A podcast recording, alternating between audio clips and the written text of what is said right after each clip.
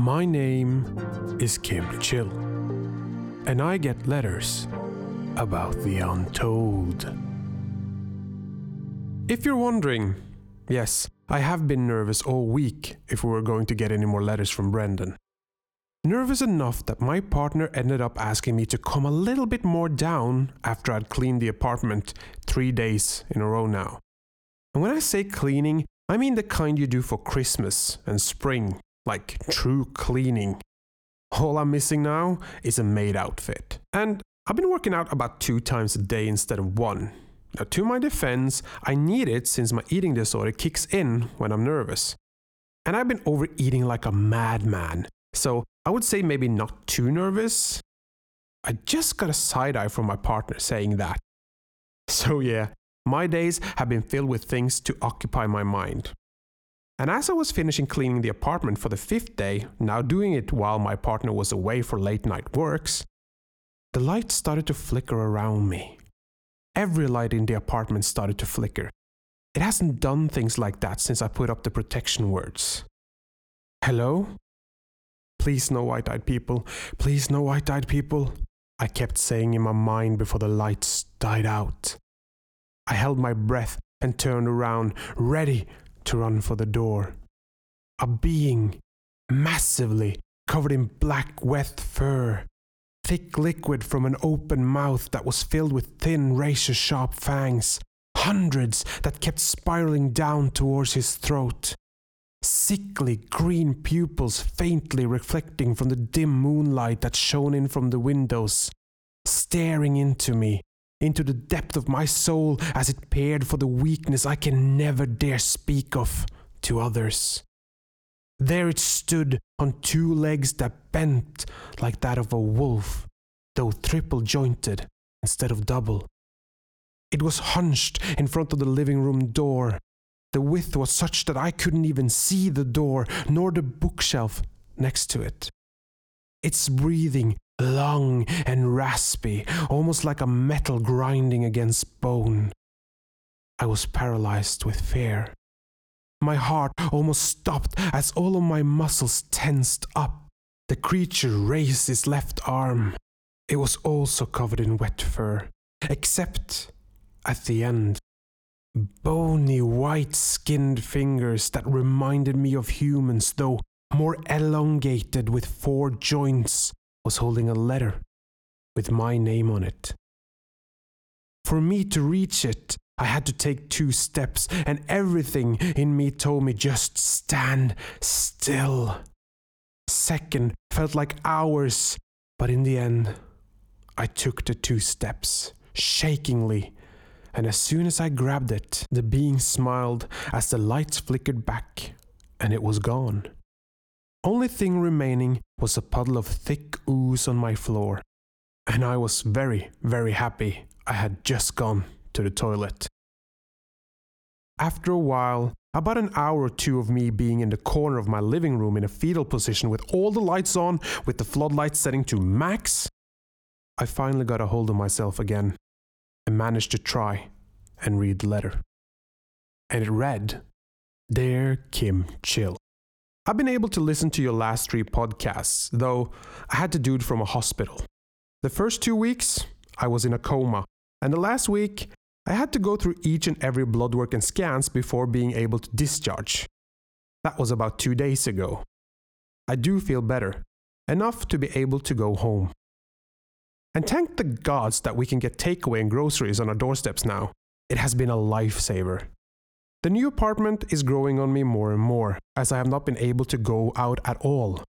At least, I'm catching up to all my shows and streaming platforms. Why was I in a coma? Spoiler. Hopefully, spoiler.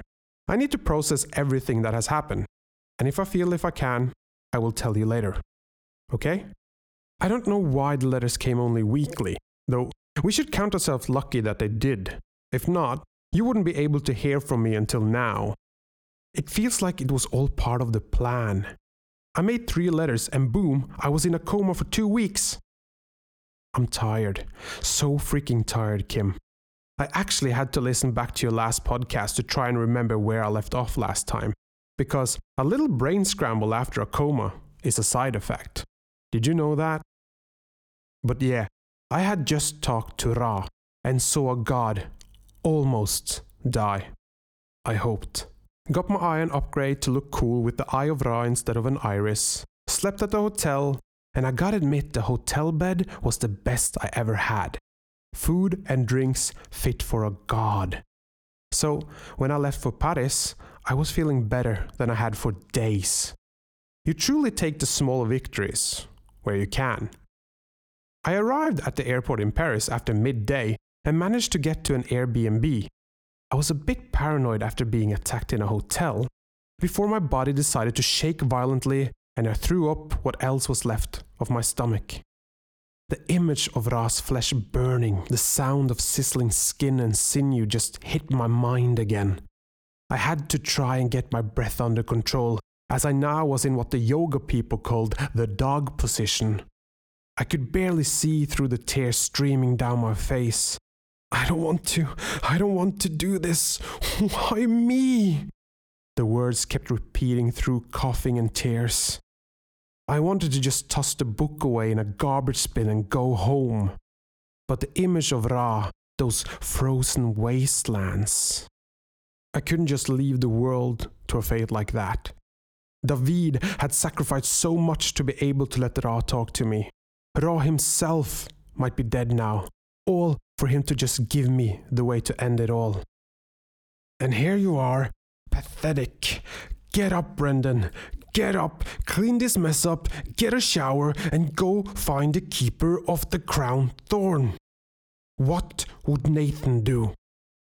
He would get it done, or die trying. So, not to disappoint characters from TV shows and games, I got up and started to clean up the mess I had just made. It's strange what a shower can do to you. I had a newfound bravery. The fears might not have washed away, but it had calmed down enough during the cold shower, so I got dressed for a more colder weather too. I had a black woolen coat, which helped a lot in French winter weather. And between me and you, Kim, I looked good. Take the small wins where you can, and this coat was a win. Winter in Paris is usually not that cold, I have heard, at least not freezing. Though, if anyone could tell Paris that, it would be nice as the weather was cloudy and minus one degree Celsius. It was just below the freezing point. Ra had mentioned the keeper of the crown thorns in Saint Ch before he burned up. I needed to figure out what that meant. I needed a new phone. One who wouldn't have my name written all over it. I found a very local electronics shop and bought one of those cheap smartphones. Every coffee shop or mall usually have free Wi-Fi, so I could connect it without having to get a SIM card. And a quick Google search with Thorn Crown and Saint Ch I found it. Saint Chapelle used to house the crown of thorns before it got moved to the treasury of Notre Dame de Paris. Did that mean I had to get to Notre Dame? Or Ra did insinuate that it was in the chapel. What should I do? If I made the wrong choice, it might cost me hours. Did I have hours? I decided to flip a coin. Let fate decide. Heads for Notre Dame, tails for Saint Chapelle. As I neared Saint Chapelle, I couldn't help but notice how awesome the architecture of the old church truly was. Personally, I do find Eastern architecture the best in the world, but the Gothic style was something of a masterstroke, especially now that you have the modern style around it. It pops. It shows the peak of Western style, as I personally believe, and I truly wish we continued in the Gothic style now. Getting into Saint Chapelle cost money, and feeling like I had already spent too much on this adventure, I was truly going broke. I reminded myself I needed to get back home sometime too, and that trip is even more expensive.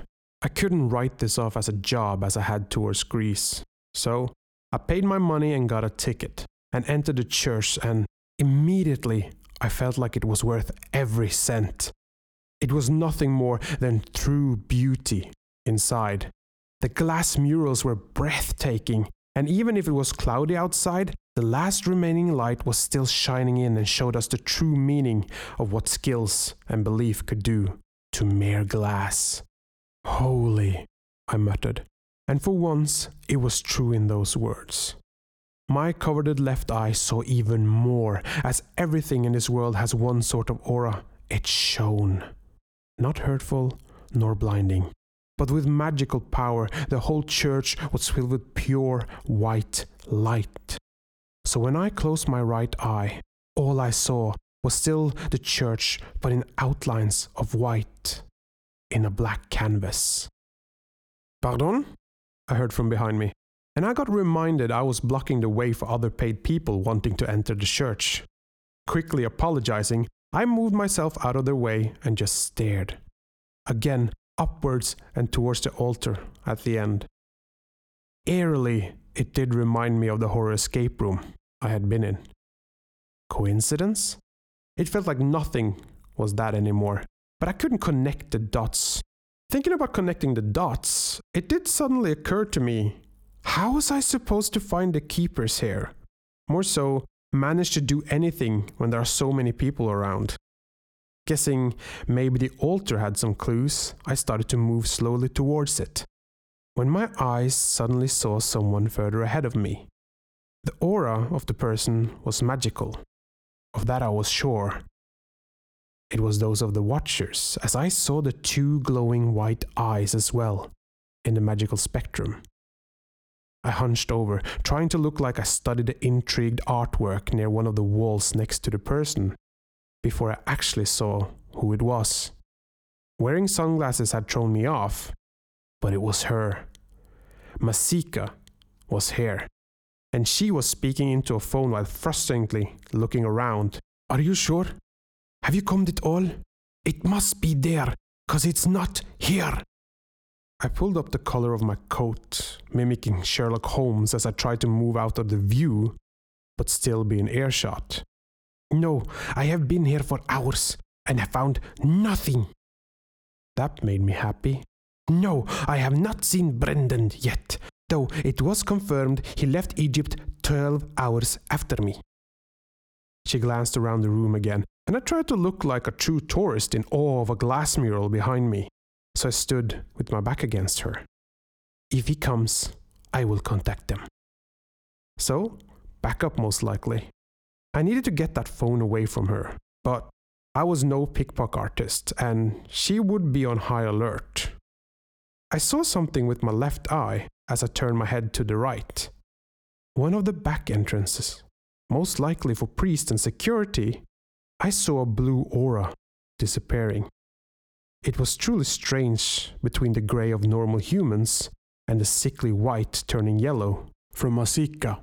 The blue just seemed out of place, though Masika, I suddenly saw through the white with a hint of gold aura of this church was like an abomination, as if the glass and furniture around her tried to shine a bit extra to dim her own aura. Strange.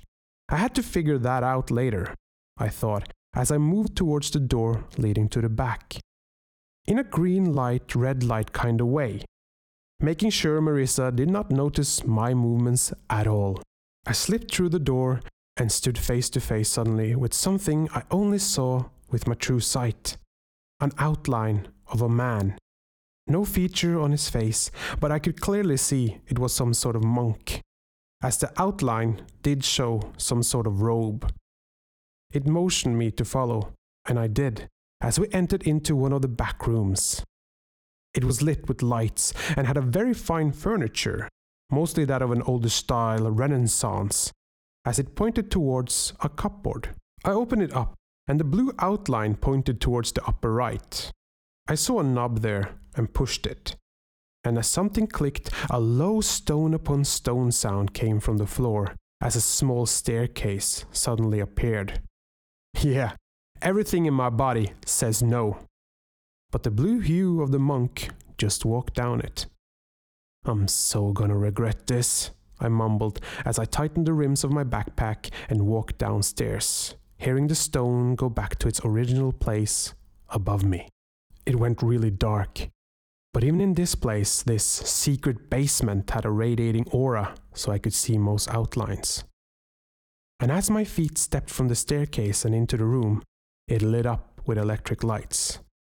The room was about 34 square meters, and what I saw had my jaw almost drop to the floor. Six cupboards made of glass and gold, where four were showing artifacts that were pulsating pure energy power. It can't be. My voice barely whispered. It is, came a voice from the far end of the room. The crown of thorns, the holy sponge, the mandolin, and the rod of Moses. A figure stepped out from a door, dressed in no other way than the old ways of the monks. Brown cloth, rope for a belt, its black hair short but well kept and styled with wax. A strange combination. Though, between us, there are five different versions of them, scattered out throughout the world. He smiled, and I don't even know which ones are real. He clasped his hand behind his back. My name is Thomas, the current keeper of the artifacts. As he spoke those words, the room suddenly grew a bit colder as more blue outlines of monks came from the walls. And these are my predecessors. By the look of your face, I can see you can see them. In a manner of speaking, though, if I couldn't, would you just say that and the person would just feel the coldness and stare at you blankly? Thomas laughed. No, they would manifest, but it takes a lot more energy to do so. And if they can conserve, it is better for them. I did not feel threatened by the ghosts, nor Thomas. But something told me that didn't mean it was a dangerous group surrounding me. You don't seem surprised to see me here, Thomas. No, it is foretold that someone of the Book of the Twisted Believers would come and claim the key. Either they would be of the Watchers or someone trying to foil their plans. And the only way for the Watchers to get down here would be to exercise my predecessors. And it is hard when magic is null and void here. Well, magic of non believers. Holy grounds usually try to give advantage to their faithful. I lifted up the headband covering my left eye. If what he said was true, then did it work at full power? I had tried it on myself, but I just saw myself and nothing more, so I wanted to see how this place would look with the true sight. As the eye was uncovered, I saw beauty, true beauty that is hard to describe. Thomas stood there with transparent wings folded over his torso, the radiance of power filled the room as all ghosts now turned into corporeal monks of different heights and features. The same warm, calm light radiating from them as well. The sensation I got was peace and sanctuary. Being near their presence was as close to God I could ever get, and His love was undying. But at the same time, I could feel sternness. This love had dual sides. I wept. I wept because I knew in here I was safe. Safe from everything. And this image of Thomas and his predecessors would forever be burned as brightly and vividly into my mind. Are you okay? Sniffling while nodding, I pulled the headband back down. Sorry, yeah. You said magic didn't work here, so I, I thought. The tears didn't stop. Seems like my eye does, though. I sniffled a little bit more. Thomas tensed for a moment then. That is strange, as what I saw was not of God. He must have deemed it safe then. Ah, the explanation of the faithful. Sorry, Thomas, but I'm in a hurry, wiping my still wet cheeks, I continued. The key to the chains of the book. I was told I had to speak to you, you could feel the room suddenly shifted to a more serious tone, as if everything tensed. You do understand what might happen if you opened it. World ending? Yes, the Watchers of the Chained Sun wants to unchain it, and with it, Judgment Day might begin. The sun is important in many religions, and many religions has the sun going away as part of the apocalyptic event Thomas just nodded. Will you unchain it? Or keep it chains wrapped, Mr. Croft? I don't want the world to end, So the latter. And how do you know my name? I was suddenly a bit worried. It was told to me from someone in Rome. That didn't answer anything. But yes, one of my predecessors held the key to the chains of fate on that wretched book. But no longer. It was sealed and sailed away to the new world a long time ago. That's a big place to search, Thomas. You gotta give me better hints than that. The key to the free, that book, to end or preserve the world a bit longer, is hidden in the fires of freedom. My eyes were fixed on him during the explanation until he said that last part, and all he got from me was a stare blank. I've already been there, Thomas. That is what started all this. And it isn't there. All I got was a flash. Then I remembered. Oh. Thomas smiled even more. I wish you luck, Mr. Croft. May God's light help you along the way. And he turned and walked back towards the door. Our lives are in your hands now, then. Thomas spoke before closing the door behind him and all but one ghost remained. It showed me back up the stairs, and I slipped out the back door of the church before moving my way through Paris. Quickly, finding a cafe, I sat down inside and started to book flights to the States again. It was risky, but if the watchers were on my tail, then I had to make plurals one to Chicago, one to Washington, one to Florida, and one to New York. I saw the last of my savings disappear into plane tickets. You are a hard man to catch, Mr. Croft. A female voice came from the opposite side of my table. Sitting down was Masika. Not hard enough, though, I replied as my heart started to race again. How had she found me? My bag was between my legs. I couldn't afford to lose the book in it now. I must say, I was disappointed when I found out you were just sitting in a cafe drinking coffee and eating, but when in France, am I right? My eyes flickered over the room. It was semi crowded. Let me guess. Got under the table? She just smiled, but I did notice I couldn't see her arms. I could shoot you now, Mr. Croft. Take the book and leave, and I will go free. The Watchers are larger than you think. You stupid man. You do not know the power you try to thwart. I gulped. No, seriously, I gulped like they do in the cartoons. I did believe her. Why hasn't she shot me yet, though? You need the key. And we think you have it, or at least know where it is. So we are going to walk out of here, wait for a nice car, and then you and I shall have a talk in a very, very uncomfortable room. Even if she was wearing shades, I swear I could see those sadistic glimpses behind those darkened glasses. I put my hand on my coffee slowly to take a sip. Banana! I yelled loudly before I tossed the very hot coffee into her face. It was a gamble. As she screamed in shock and tried to lean away from me, I pushed the table towards her at the same time. Momentum carried her to topple over, and without a second glance or thinking, I was running for my life yet again. This time, in Paris. It's getting late, and it's taken me about two days to write this letter, which is a bit longer than usual. I think I can feel my elbow clicking in and out of its joint. It doesn't hurt, but the feeling is very, very unnerving. Funny thing, I wanted to tell you, someone called me the other day they had heard your podcast and offered to help me to make my new place even more safer. I kindly accepted, and they're coming over this week to ward it up, as they said. So, if you're ever wondering if you're making a difference, Kim, you are. You're reaching out to other people that are awoken. I wish you a good week, Kim. And until next time, best regards, Brendan Croft. That is the end of the letter from Brendan. I hope you're feeling better, buddy. It seems like you've been through a lot, even more than what we've gotten to know so far.